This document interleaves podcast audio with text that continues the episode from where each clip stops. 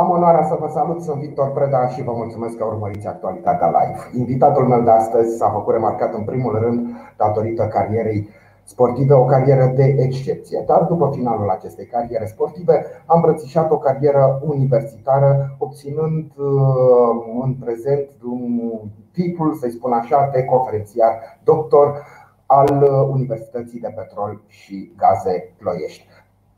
Datorită acestui uh, titlu și datorită acestei uh, cariere, este și purtător de cuvânt al uh, acestei universități, al acestei instituții de învățământ și, foarte, foarte important, datorită a tot ceea ce v-am povestit până acum despre invitatul meu de astăzi, a fost nominalizat pe o listă scurtă până acum, dar o sperăm din ce în ce mai generoasă a ploieștenilor cu care ne mândrim. Această nominalizare a fost făcută chiar de către primăria Ploiești.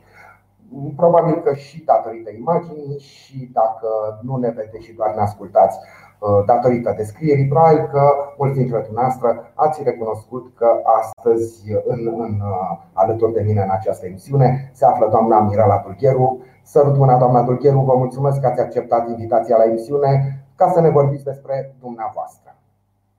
Bună seara tuturor! Sunt onorată de invitația pe care mi-ați făcut-o în această seară. Vă mărturisesc sincer că mi-ar fi plăcut să fiu în studio. Eu așa sunt obișnuită. uh, și nu. Și bineînțeles, cred că uh, dacă eram mult mai aproape